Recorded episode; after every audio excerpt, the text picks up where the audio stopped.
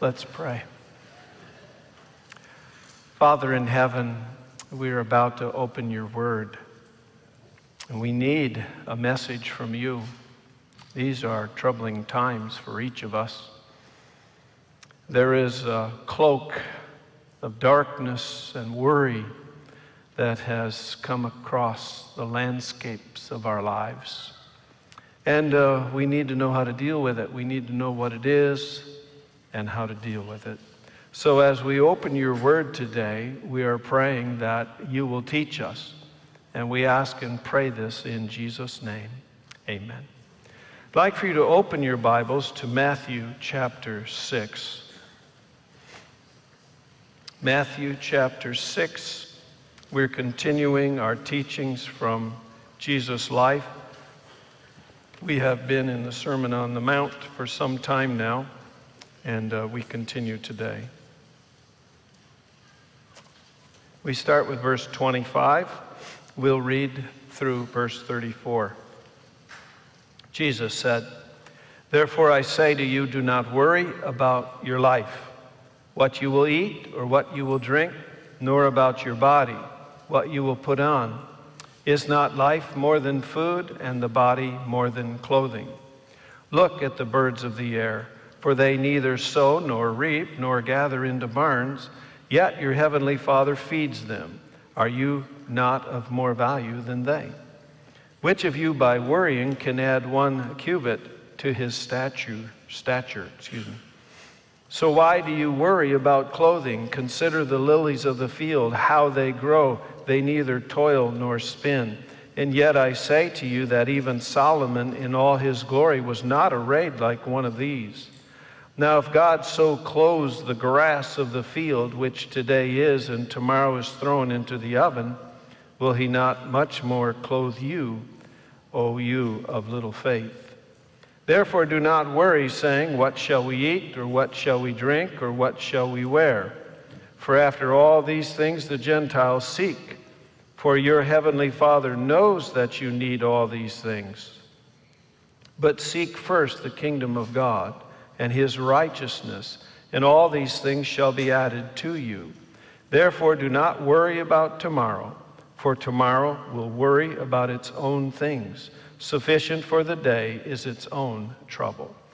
Let's look at verse 25. Jesus says, Therefore I say to you, do not worry. Do not worry about your life. The King James Version says, take no thought. In fact, if you look through the King James Version of the Bible, you will not find the word worry. It is translated, take no thought. It is a Greek word, it's a compound word describing many thoughts happening simultaneously. A person being bombarded by thoughts. They can't quite single them out, but they're just coming and coming and coming. In the Amplified Version, it translates it this way perpetually uneasy, anxious, and worried. And so, this translation, do not worry, is talking about multiple thoughts happening simultaneously, a person bombarded with concern and anxiety. Now, before we go far into the passage, it's important to understand that this teaching of Jesus does not condemn prudence, preparation, or planning.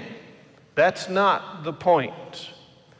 This is actually describing a person who has food, who has life, who has clothes, but rather than being thankful for that, they're concerned about whether they will have them tomorrow. And so it's describing someone who is not grateful for today, someone who is not trusting in God. In our last sermon, we talked of Jesus' teachings about money and how no one can serve two masters. You cannot serve God and mammon. and we learned that the word mammon is actually the name of a god, the god of money. And so Jesus is saying, you cannot worship the true God and the God of money at the same time. When we studied that, we learned that greed is the natural consequence of not believing in eternity. Let me repeat that. Greed is the natural consequence of not believing in eternity. I'm going to get it now. I'm going to grab all I can. This is all there is. That's the essence of greed. Worry is the natural consequence of not trusting God. Worry is the natural consequence of not trusting God. Jesus will give three examples from nature. In verse 26, he begins with birds. Verse 26 says, Look at the birds of the air, for they neither sow nor reap nor gather into barns, yet your heavenly Father feeds them. Are you not of more value than they? What is Jesus' point here? Well, anybody who's ever watched birds recognize they don't just sit on a limb waiting for God to feed them. They work tirelessly. All day long, they are gathering things to eat. They do not store them up for the future, though. They live in the day. And uh, poets and others say, and when they're they're full and they're singing their songs, they're singing songs to their Creator, songs of thankfulness. But the birds do not worry. Now, there's a number of lessons we can learn from this. Number one, if you find yourself overwhelmed with worry, overwhelmed with anxiety, just bombarded with concern, get to work, do something, get active, find a task, focus on it, complete it. The birds work and work hard and they don't worry. And when we get off of the chair, crawl off of the couch, get away from the news, and do something that needs to be done, something that will occupy our energy and our effort, we will begin the process of worrying less and actually beginning to enjoy life a bit. Verse 27. Which of you by worrying can add one cubit to his stature? Now, the, a cubit is about 18 inches, so scholars aren't convinced it means entirely someone trying to be 18 inches taller. It could be translated this way one unit of measure to his stature or to the span of his life. So, which of us by worrying can cause ourselves to live longer? The answer is none of us. Which of us by worrying can cause ourselves to grow taller? None of us. I know that when I was in high school, I wanted to be six foot four, 245 pounds, solid muscle.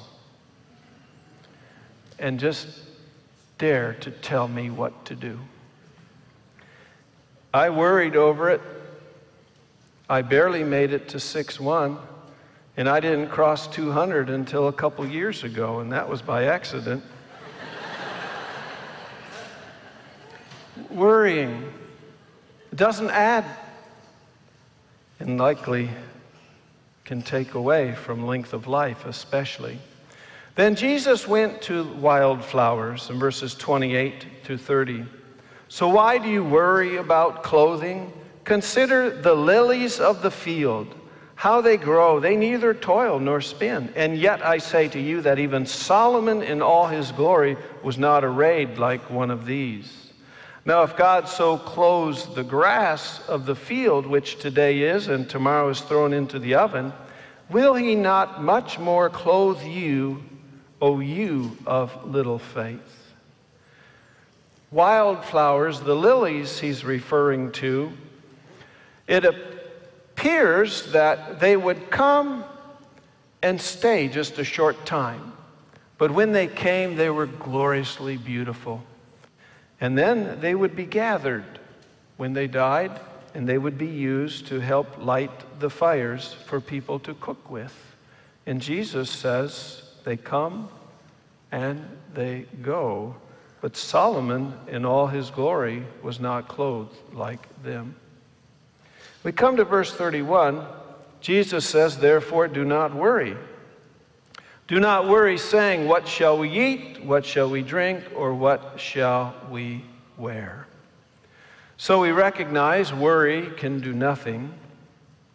And Jesus even says this in verse 32 For after all these things the Gentiles seek, for your heavenly Father knows that you need all these things.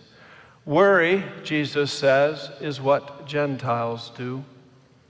Now, the translation here that is Gentiles could be written heathens, it could be written pagans. It means any group or individual that does not worship the true God. It could be describing someone who has many gods or someone who is totally irreligious. What they do not have is a trust in the living God. You see, worry is essentially distrust in God.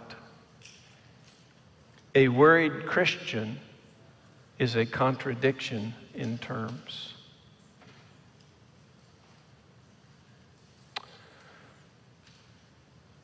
But it's hard because we worry. It comes. It's like a cloak of darkness sometimes, multiple thoughts coming from all directions. We stay unbalanced, sometimes awake through the night. Jesus is describing that if we are citizens in God's kingdom, we will not be overcome by the bombarding thoughts of anxiety. We will have them but we don't keep them. How? He gives the answer in Matthew 6, verse 33.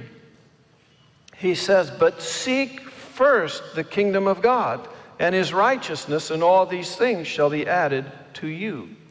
A reminder what is the kingdom of God?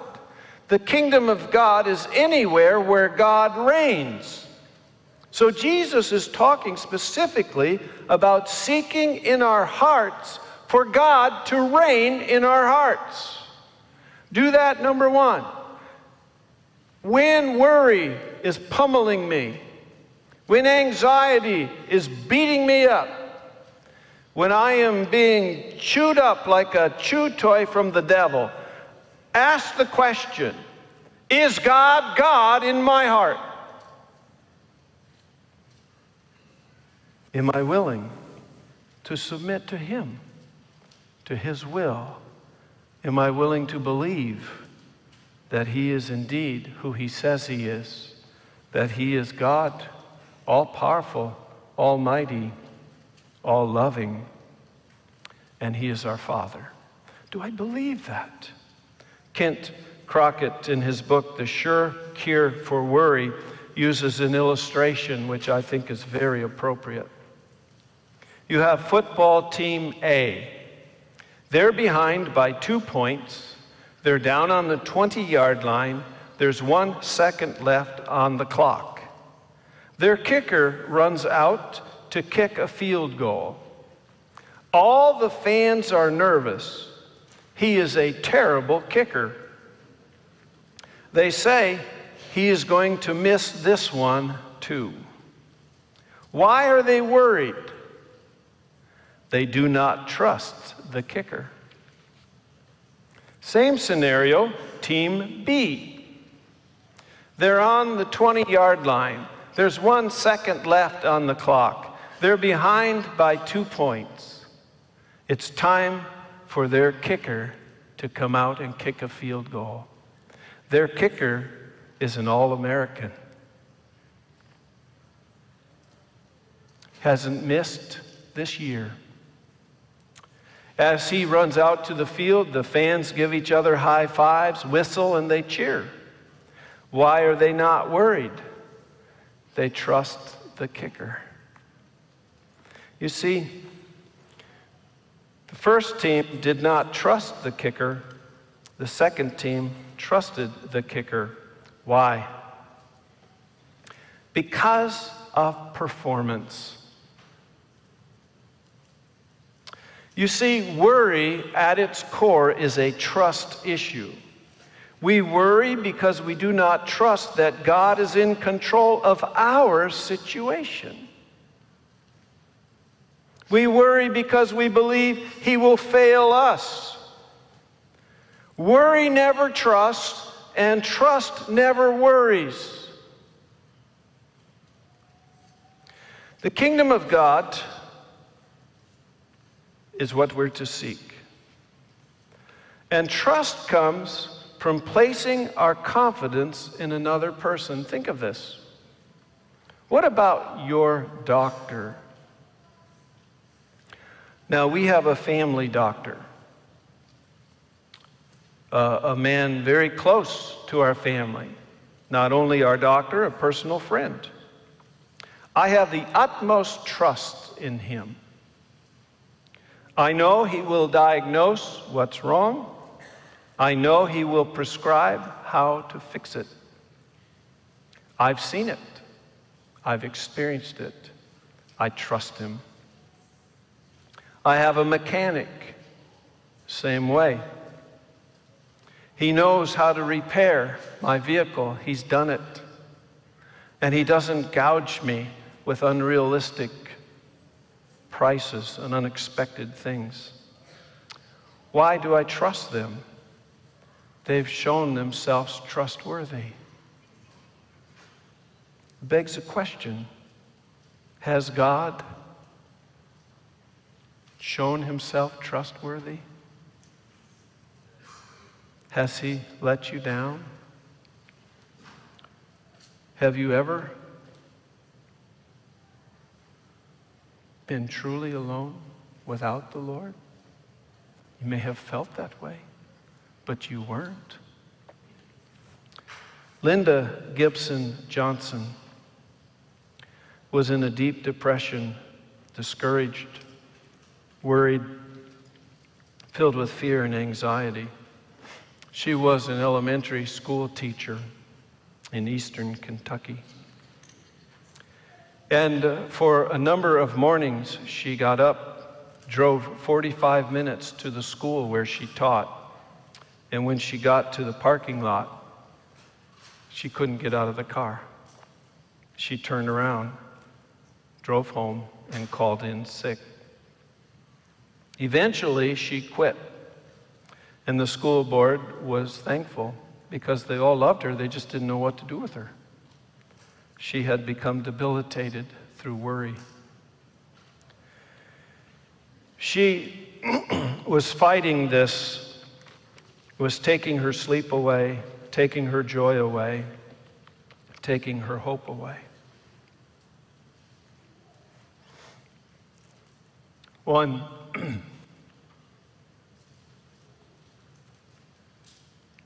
one sleepless night wrestling with God, asking Him where He was. Why is He allowing whatever she was going through?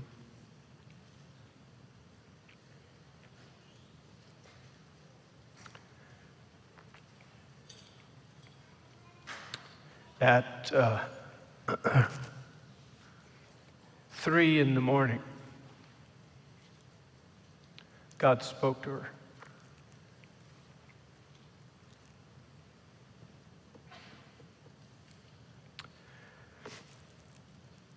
Wrote these words and put them to music the next day.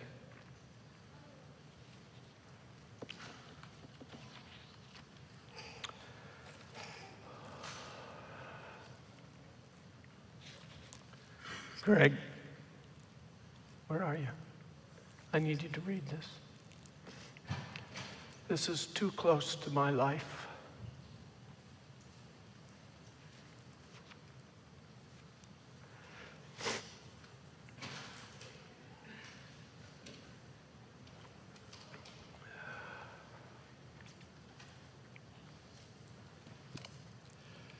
Didn't I walk on the water?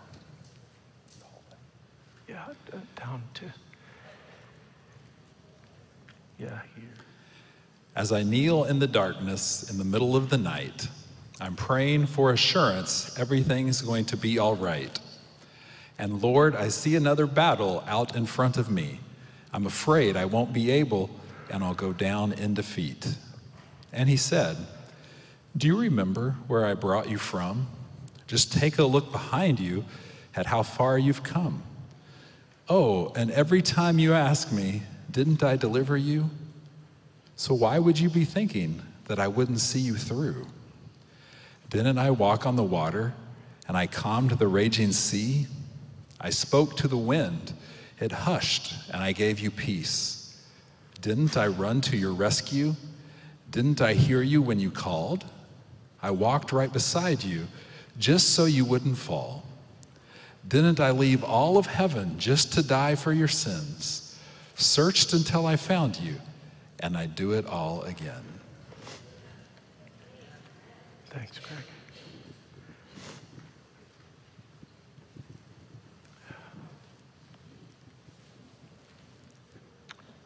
Times come. Worry comes. Depression comes. Anxiety comes. And Jesus does too.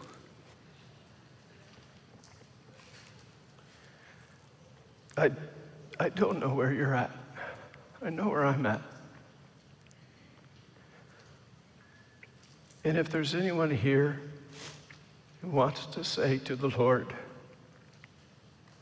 I want to trust you more, just stand.